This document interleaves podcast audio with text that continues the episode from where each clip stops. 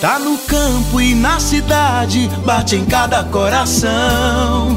Viaja nas ondas do rádio, promove a participação.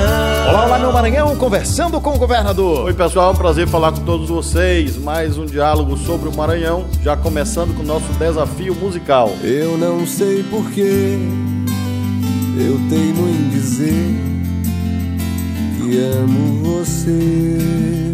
E o desafio é quem é o cantor dessa canção. Converse com seu governador, ouça o que ele tem para dizer. Pois o Maranhão de todos nós já começou a acontecer.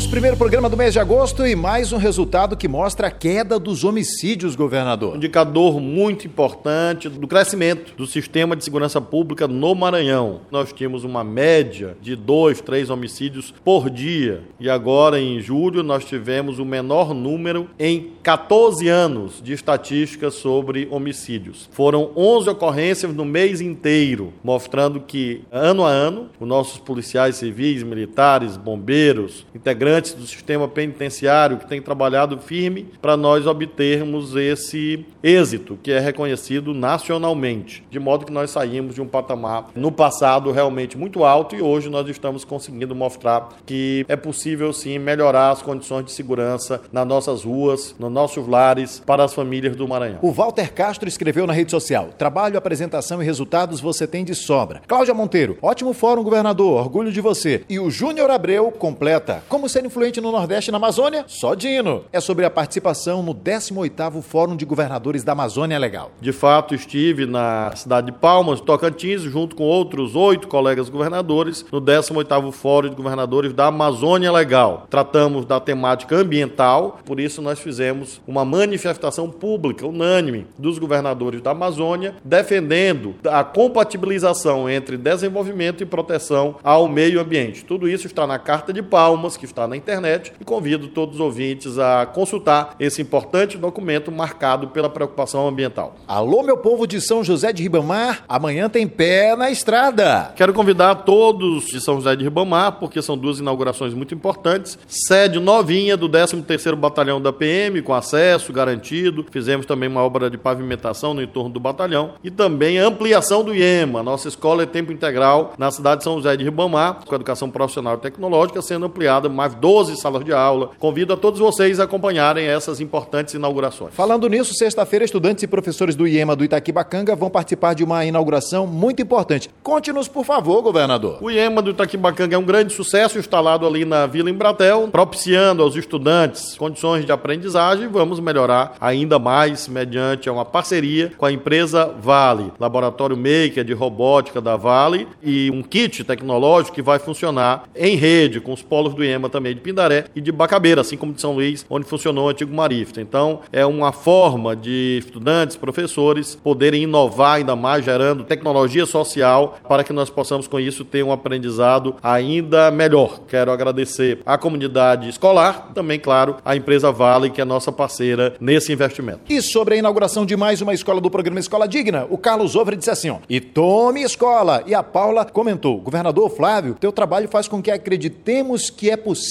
melhorar o Brasil. Todas as semanas, escolas novas, estamos indo em direção à nossa meta: mil inaugurações na área educacional. Na semana passada tivemos mais duas inaugurações, de modo que todas as semanas temos inaugurações escolares. Vamos continuar assim até o final deste ano, mostrando que o programa Escola Digna é uma grande conquista do povo do Maranhão. Sábado tem pé na estrada. Alô, alô, cidade de Nova York. Vocês vejam o volume de inaugurações, de trabalho real do nosso governo. Vou também à cidade de Nova York, no sul do Maranhão, para a inauguração de dois sonhos daquela cidade, uma ponte aguardada há décadas e que vai permitir a integração plena da sede com os povoados e também melhoria na mobilidade para as cidades vizinhas. Teremos também a inauguração de uma importante praça, equipamento comunitário lá para o lazer dos cidadãos de Nova York, de modo que todas as semanas é assim. Muito trabalho no estado inteiro, melhorando a vida do povo do Maranhão. Fazendo mais pra quem mais precisa, para a vida melhorar.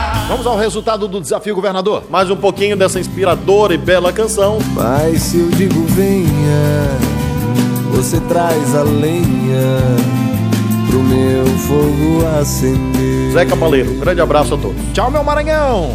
Aquele abraço, meu Maranhão,